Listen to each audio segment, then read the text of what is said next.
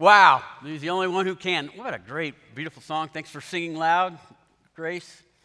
Uh, we're in a series called Encounters with Jesus, and I hope you've enjoyed the series. I certainly have. I've had to study a lot trying to get in, inside the world of the people that had direct encounters with Jesus of Galilee. And no one walks away the same. For better or for worse, you've got to make a decision when you have an encounter with Jesus. Today, I thought, you know, hey, let's stir it up a little bit. You're going to love it today. Today, Jesus has an encounter with politics. yeah, I heard we're having an election this year. Let's get fired up for that. I want you to listen carefully because th- this, what to listen for right here is the context of what we're going to look at today is going to amplify the meaning. The context is going to help us understand the truths that we're going to learn, that we're out, out to learn today. And so today, in the context of what we'll be hearing Jesus speak about, the immediate, the immediate context is the last week of Jesus' ministry life here on planet Earth. The last week. It starts with Palm Sunday, and it's called Palm Sunday because uh, the Jewish people are all waving palms at Jesus as he's riding this donkey, making a triumphal entry. And this triumphal entry is the, the entry of the king, the Messiah, the promised one, and he's bringing about the kingdom of God. And that means bringing about peace and justice. The oppressed are, are finally heard, the bullies are dealt with. That's Sunday, Palm Sunday.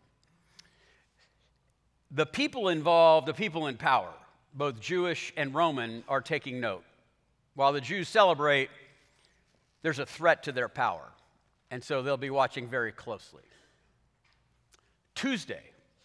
Tuesday, Jesus goes to the Temple Mount and does what's called the temple cleansing. And what that means is that Jesus goes to the mount and he's looking out as the people of Israel are doing what God has commanded them to do the ritual sacrificial system. And some of the men in power have managed to figure out a way to gouge the people in their participation in these required sacrifices. And Jesus will have none of it. The bullies will be dealt with. And he literally turns over the tables and then chases these men out of of the temple. And this is a defining moment because this, Jesus shows himself to be a real threat to the Jewish leaders. These are the people that have power and status and comfort, and that's being threatened. And there must have been a meeting on Tuesday night. There must have been some kind of meeting because a group of men come together like never before. There, there are at least five various sects or or I guess, ideologies in Judaism at this time. And they, they met because the, this is where the phrase, the enemy of my enemy is my friend. Because these five sects, these groups of people, they only had two things in common. One, they hated each other. And two, they hate, hate, hate Jesus of Galilee. Because he is a threat to their power and their status and their comfort. And they have one goal they have to eliminate Jesus. They, they've got to manage some way so that Jesus says or does something that offends the Jewish people and he loses that following. Or they're going to get him to say or do something that will upset the Roman Empire and well they're going to do what Rome does and they'll have they'll just kill him. So that's Tuesday, and then Tuesday night they have the meeting, and then Wednesday Jesus is up on the Temple Mount again, and he's teaching. And in the context of his teaching, he's stating his absolute authority to teach for God. And it, it, it's while that is happening, that's the context now where these various groups are going to come to Jesus and set traps for him. There's three big debates that go that, that happen up on Temple Mount. Think of it as three rounds of a fight with five different opponents. Jesus is going to do just fine. Uh, spoiler. But we're just going to look today, we're just going to look at his debate concerning politics. Here's how it rolls out. Later, they sent some of the Pharisees, they, the conspiracy against Jesus, they sent some of the Pharisees and the Herodians to Jesus to catch him in his words. And they come to him and they say, Teacher, we know that you're a man of integrity, that you aren't swayed by men because you pay no attention to who they are, but you teach the way God, in accordance, the ways of God, in accordance with the truth. So, is it right to pay taxes to Caesar or not? Should we pay or shouldn't we? Insert it's a trap meme right here. Uh, Jesus knew of their hypocrisy. Why, why, are you trying to trap me? He asked. Bring me a denarius and let me look at it. So they brought him the coin, and he asked, Whose image is this? And whose inscription? They say, Caesar's. And then Jesus said to them, Render to Caesar's what is Caesar's, and to God what is God. And they were amazed at him. Let me explain this trap. More context help illuminate this truth. The tax they're referring to is called a head tax or a poll tax. In 6 AD, Judea is enveloped into the Roman Empire. And once they became a, a Roman province, every single head is required to pay a, an annual tax. The tax is not expensive, it's not a lot of money, but it stings. It has a terrible sting attached to it. Because while it doesn't cost much, it embitters the person paying it because the tax says, I belong to the Roman Empire. And so, and so they're asking Jesus, what, is, what are the people of God, the Jews, what are the people that belong to God Almighty supposed to do with this head tax, this poll tax that says we belong to Rome? And not only is the tax itself a trap, look who's listening. At least there's at least four of the five groups of people that are right here listening. The, the first one, the first group is called the Zealots. The Zealots, when they looked at this tax, they had a violent response to it. As a matter of fact, it goes back to 6 AD when it started 25 years previous. Judas of Galilee was a man, Judas of Galilee, starts this revolt. It's it's a violent revolt, it's armed. And he says, We're not paying this. And Judas of Galilee leads a group of people, and he does three things that are important to our understanding. First, he refuses to pay this poll tax. Two, he goes on Temple Mount and has a temple cleansing, clears out all the Roman and Gentile people from being in there. And third, he teaches as Messiah the coming of the kingdom of God. He talks about the day of the Lord is upon us, and he's going to teach like the kingdom of God. And so, Rome is threatened by that, and Rome did what Rome does. And so, Judas of Galilee is hunted down, he is captured and executed. They have hammers and nails for just this sort of thing. Now, here, 25 years later, here's Jesus. Cornerstone of his teaching is the kingdom of God, and he's the Messiah. He does a temple cleansing the day before on Tuesday. And now, on Wednesday, are we going to pay this tax?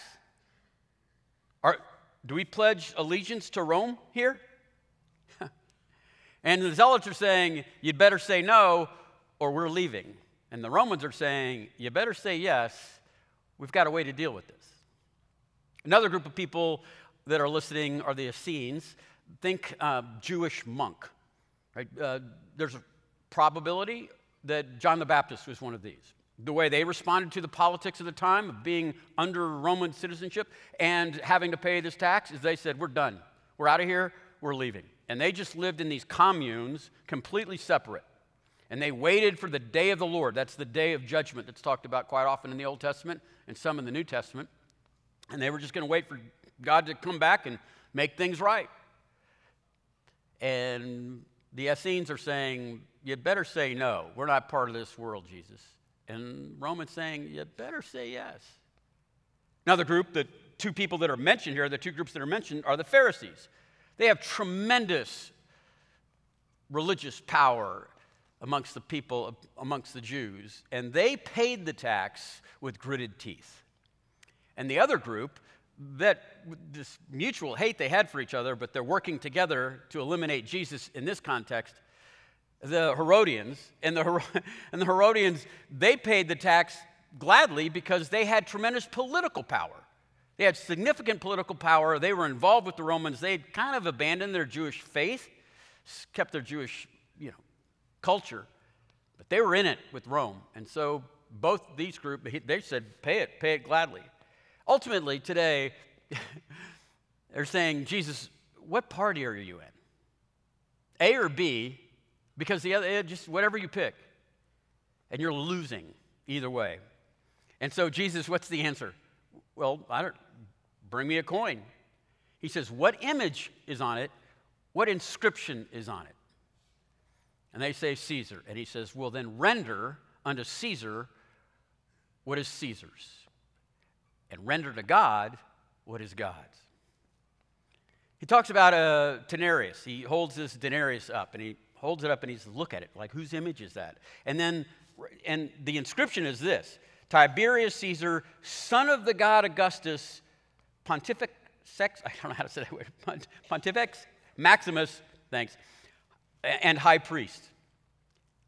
He's saying, he's the king, he's the son of God, and he's the high priest. That's who Tiberius says he is the king, the son of God, and high priest. And so Jesus holds it up and says, who, Who's this? Give it back to him. It belongs to him anyway. But he doesn't leave it there. He says, What, what belongs to God, render unto God what is God's. What's your image? What is the image on you? We're made in the image of Jehovah. We belong to God. The coins, they belong to Him. And they're amazed, as you would imagine, a simple answer with profound consequences, and he slipped through another trap. he did it again to us. Some obvious applications for us in the context of politics. They say it twice, either or, yes or no. And Jesus says, Look, this is a false dilemma. I mean, we know informal logical fallacies. It's neither, it's both. He answers with neither or both. And the reason is, is because Christianity, the teachings of Jesus, this, te- this teaching summarizes that, cannot be constrained, cannot, cannot be confined to some kind of political bucket. It can't fit. It's, it's too profound. It's, it's multidimensional. It's not gonna, it's not even from this world, his teachings. Christianity followers of Christ. And if you look even like within my lifetime, how you can't say Christianity is liberal or conservative. If, if you go back to the civil rights issues and segregation, I know the academics in New England would love to take responsibility for ending segregation because they're liberals, and that's what liberal looks like. But what ended segregation? A southern black Protestant movement. It was the church that did it. It was a southern black Protestant with all the dressings of liberal because it was the right thing to do. You cross the ocean and you can see that Poland beats the USSR. And how did they do that? What the world would call conservative. It was a conservative, traditional Catholic movement. It was called solidarity. And it was because of the conservative traditional Catholics unified together, they broke the Soviet Union's atheism and communism that had a death grip on them. So the point is, it, it can't be controlled and it, it can't be labeled. And so Jesus' answer here is actually the answer itself is the foundation for what we call limited government, the theory of limited government. Jesus is saying here give Caesar what he, what, what he owns. He, he, he owns the money, give him the money, but don't give complete allegiance to the government. If you look carefully, you can see that Jesus is changing the verb. Do we pay this tax? And I think literally in Greek, it do we give this tax to him? And Jesus says, render. Giving is a gift to somebody that doesn't own it, and now they do. Render means give back something that belongs to them. And so he, Jesus is just saying, hey, look, look at the coin. It's his. Just give back to him what belongs to him. And he doesn't leave it there. He says, and give to God, render to God what belongs to him. Whose image is on your soul? Yahweh, Jehovah. Well, then give him that.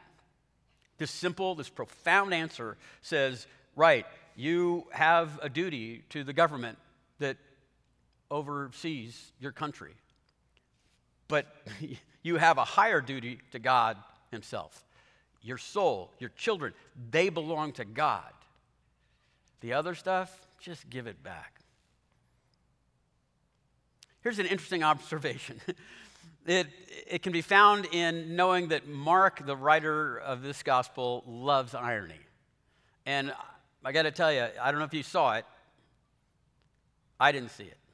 Columbo would see it, Monk would get it, Tim Keller saw it. So I'll quote Tim Keller on this. Watch, watch this. Jesus says, Bring me a denarius. Bring me a denarius. And then he says, Whose image is on it? Whose inscription is on it? And what does the inscription say? Okay?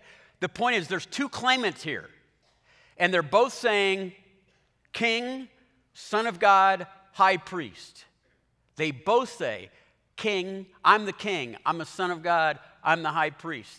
Tiberius says that, it's on the coin, his image is on it, and the coin literally is his.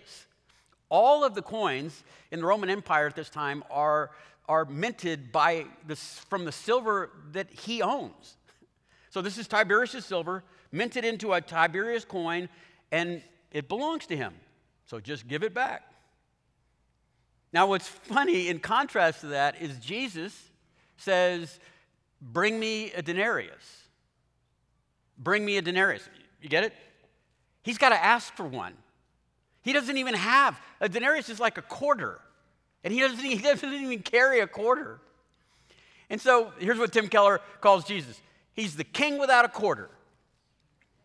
And so the two claimants are in contrast. Right? We got Tiberius, who owns all the quarters, the king with all the quarters, and Jesus, the king without a quarter. That's the contrast. Those are the two claimants. And Jesus is saying, I'm a different kind of king. It's not just degree, He's a different kind of king. Jesus will say, The fox has a hole, the birds of the air have a nest, but the son, the son of Man has no place to lay his head. And not only am I a different kind of king, I have a different kind of kingdom.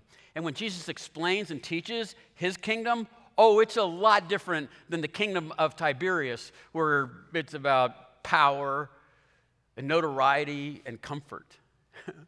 Jesus says, Blessed are you that are poor for yours is the kingdom of God. Blessed are you who hunger, you'll be satisfied. He says, Blessed are those who weep, you're going to laugh. Blessed are those who hate you and they persecute you on account of me. You're going to jump for joy because you'll be rewarded for eternity. That's the kingdom of Jesus. This kingdom, it is power, it is status, it is comfort. And Jesus says, I'm a different kind of king. I have a different kind of kingdom. I don't care about power and status and comfort. And if you want to become like Christ in all of life, you're going to follow this king in this kingdom, and here's what happens you take on the values of this kingdom, and you don't care about what the other kingdom cares about.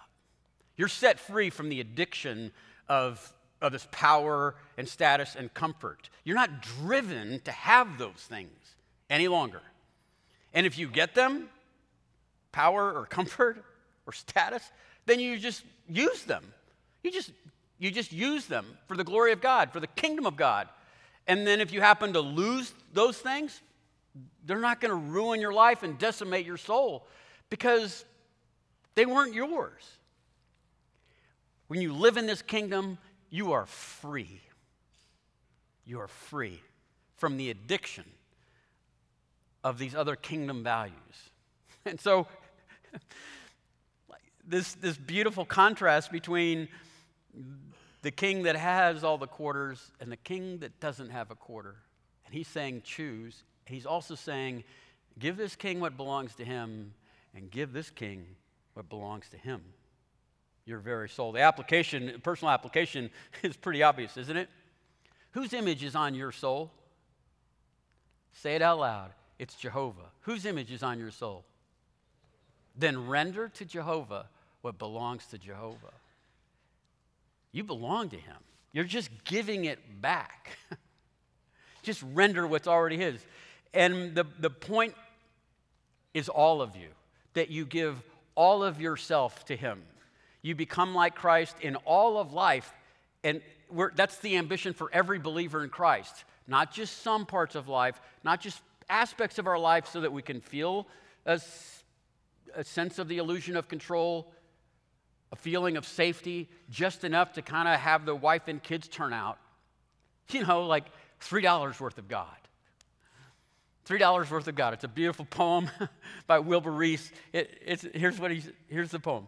I'd like, to, I'd like to buy $3 worth of God, please. I mean, not enough to explode my soul or disturb my sleep, but just enough to equal a cup of warm milk. You know, where a snooze in the sunshine.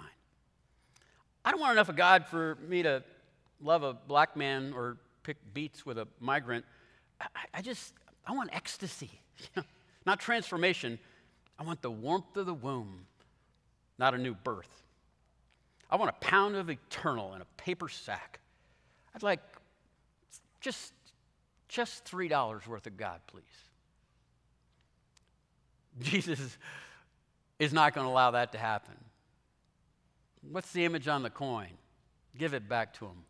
What's the image on your soul? Give it all to him.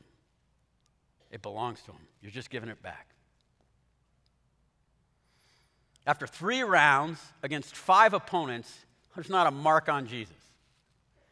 And if you can just picture the post fight interview, if Jesus could just leave the stadium quietly, he might have made it. But then he says these things and it seals his fate.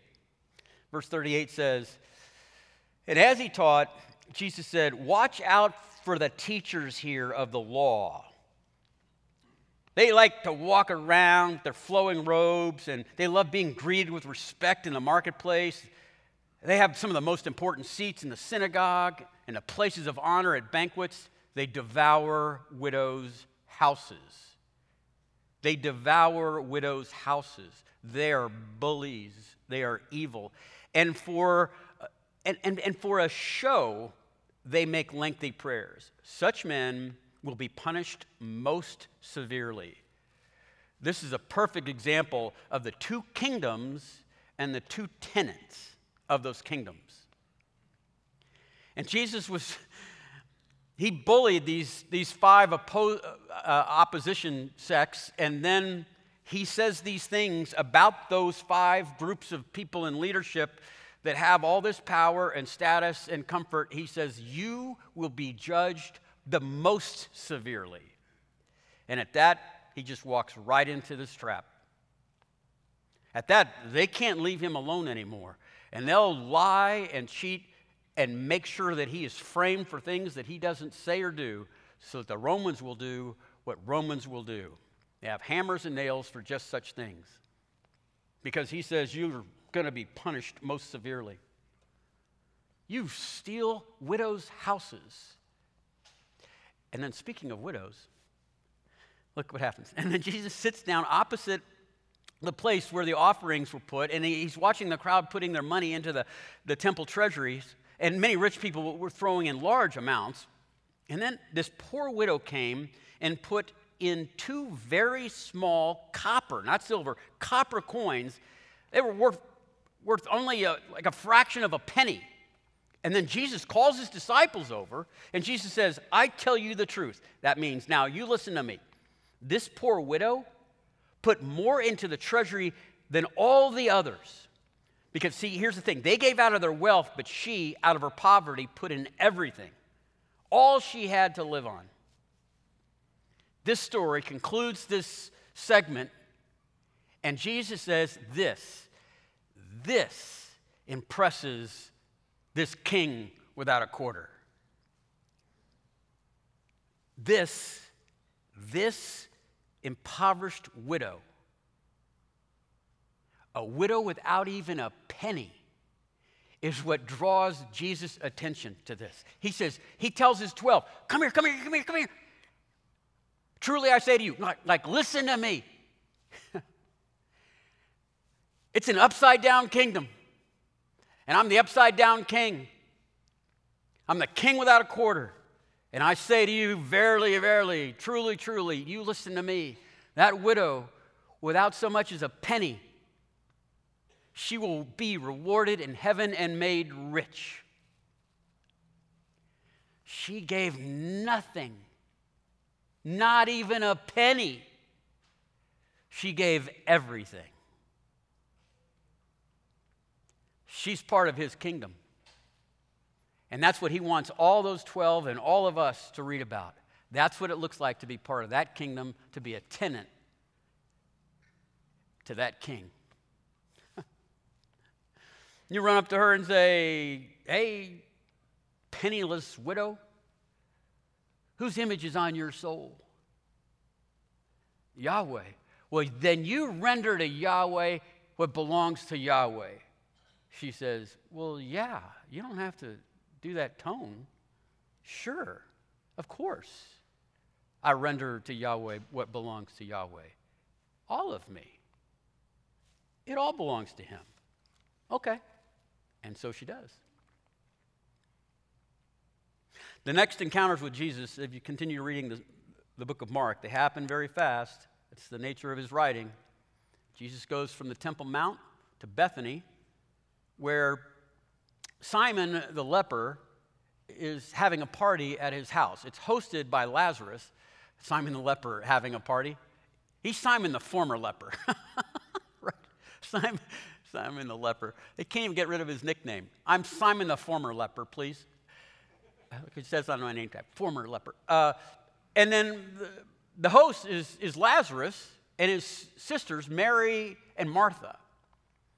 And just to, just to understand the insanity, the grip of the addiction of these men in leadership that are puppets to the kingdom of Satan, that live and die and will kill for power and status and comfort. A crowd gathers around the house of Simon, the former leper, and look what happens the Jewish leadership says we can't just get rid of Jesus. We have to eliminate Lazarus as well. Um, this is right out of the uh, biography of John. And so the chief priests made plans to kill Lazarus as well, for on account of Lazarus, many of the Jews were going over to Jesus and believing in him. So now they're putting up like a knock list. They're putting up a hit list and they put Lazarus on it. I would love to see these religious leaders confront Lazarus and threaten him with death. It's like, I've, I've already done that. It wasn't as bad as, as you might make it out to be. First time? You can't threaten a, to kill a man who's already died. In the midst of this party, Mary suddenly out, suddenly, suddenly, she runs and gets an entire pint of what is described as extremely expensive perfume, a year's wages. And she pours it all over the feet of Jesus as he's reclining at this table, which is the way they would dine. And she pours it all over his feet and then starts spreading it around and wiping down his feet with her hair. The entire house is filled with this beautiful aroma. And then one of the disciples says, Oh, that, that perfume's worth a lot of money. We could have sold that and given it to the poor. And Jesus says, Judas, you and your values, leave her alone. Because here's what's happening Jesus knows, and Mary knows. And it's, it's hard to say if anyone else does. The purpose of her pouring that perfume on his feet. He's a, she's anointing him for burial. He says, it was, it was intended to be saved for my burial anointing. The Jews would anoint the dead after, after they passed away. They would anoint them with perfume before they would bury them. But not if you're a criminal, not if you died a criminal death. And so the Spirit must have spoke to Mary and said, We've got to do this while we still can. So here's Jesus now saying, Here I am, a king without a quarter, and here you are, Mary, my daughter, without any more perfume. We'll be talking about this for a long time. This is what it's like to be in his kingdom. He says this I tell you the truth, wherever the good news, the gospel, is preached throughout all the world, this woman's deeds will be remembered and discussed. Yep. And from that point on, his next set of encounters are going to be with Romans who do what Romans do. And Jesus dies. And the reason is because even though he avoided these other three traps, he walked into a fourth.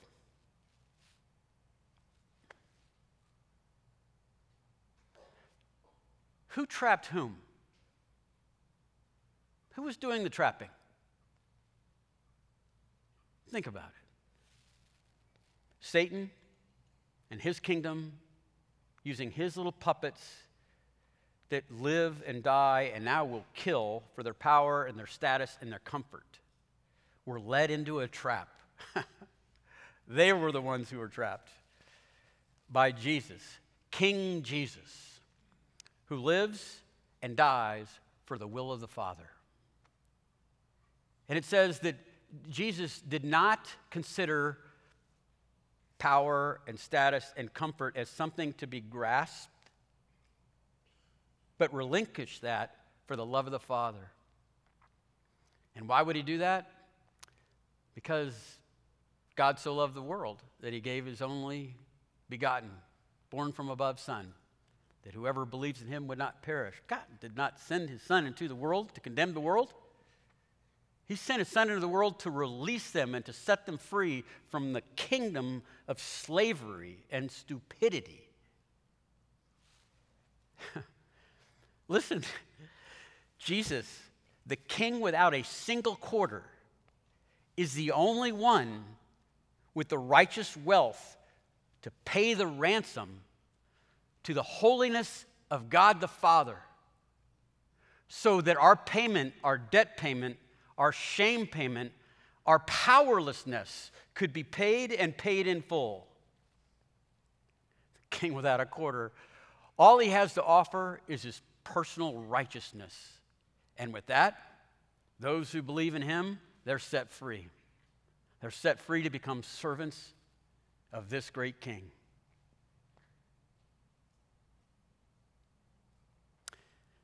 Whose image is on your soul?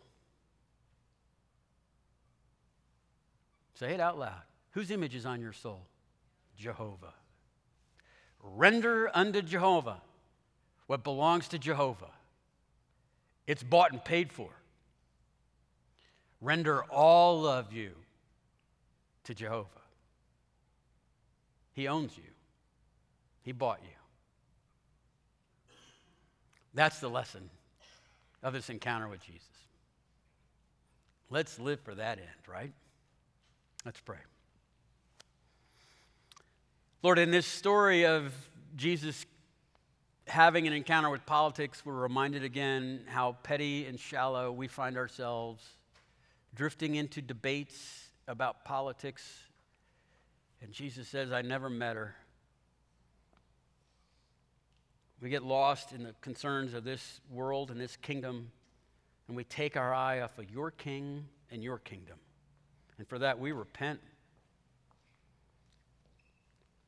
We're consumed with the temporal and the flashy, and we miss the eternal and the dense profundity of who you are and what you're like. Lord, I'd ask that you would help us be completely surrendered to you as you have given us your image and you have bought us out of the slavery of the kingdom that belongs to this world.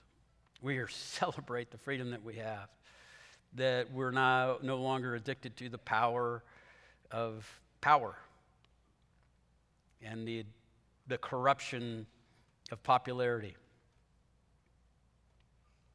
and the lust for comfort, that we can live for you and you alone. Lord, help us become like Christ in all of life and become like Christ as a follower of the King. We'd be like Mary. We'd become like this very wealthy, eternally rewarded widow. We pray this in Jesus' name. Amen.